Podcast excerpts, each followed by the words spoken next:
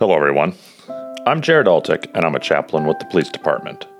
In this episode, I'm going to talk about my motivations and a little bit about my Christian faith. If that's not your cup of tea, that's okay. We'll resume next week with our regular programming, and I'll see you there.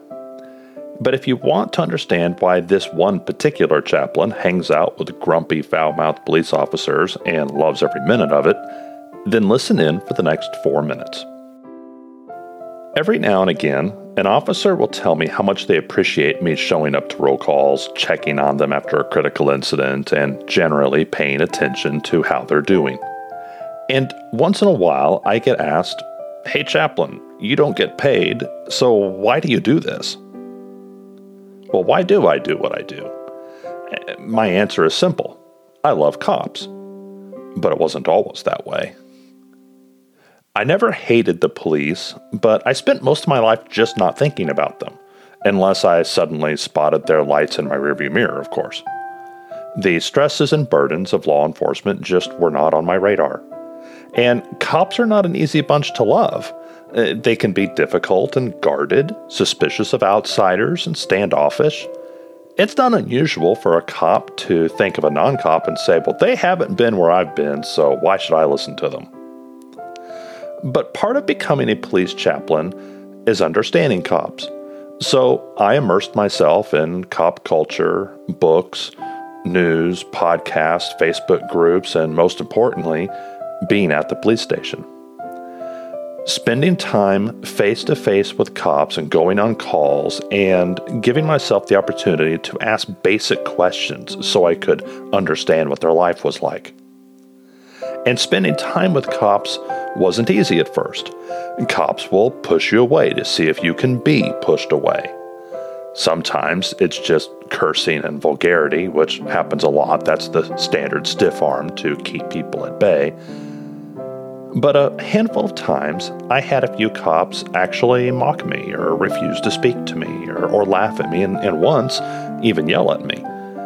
It's like they were saying, I dare you to leave. No one wants to see what we have to see. But I had an ace up my sleeve. I wasn't doing this because every cop was naturally warm and fuzzy. No, I, I knew it would potentially take years to earn their trust. I also knew that some officers might never warm up to me, and that's okay. But I felt compelled to try because that's what Christianity taught me to do. In the Bible, I read that Jesus came to help me when I was still an enemy of God. He loved me when I was unlovely and unlovable, when I didn't even want Him to love me. Jesus loved His enemies by giving Himself to them and for them, and that changes everything. I think that's why chaplaincy, as we have known it, has been primarily a Christian endeavor. Any religion can assign a clergy member to serve an organization. Sure, that, that's fine. And we do have lots of police chaplains around the country of every religious stripe. But Christianity's teaching to love your enemy and to love them by giving your life for them is a powerful message. And as I began to serve in a thousand small and usually inconvenient ways, I began to genuinely love these officers. The more I was around them, the more I loved them. The more I served them, the more I loved them. And I loved them when they were likable and also when they were unlikable.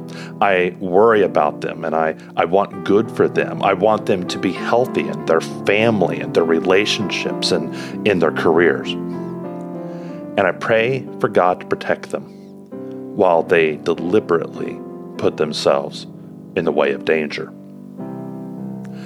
So, as we get nearer to Christmas, my thoughts go to the one who was willing to come down and live where I lived and suffer like I suffered in spite of the danger, so that he could ransom and rescue me when I didn't deserve it. If Jesus could love me that much, how could we love others any less? From Kansas City, Kansas, Merry Christmas.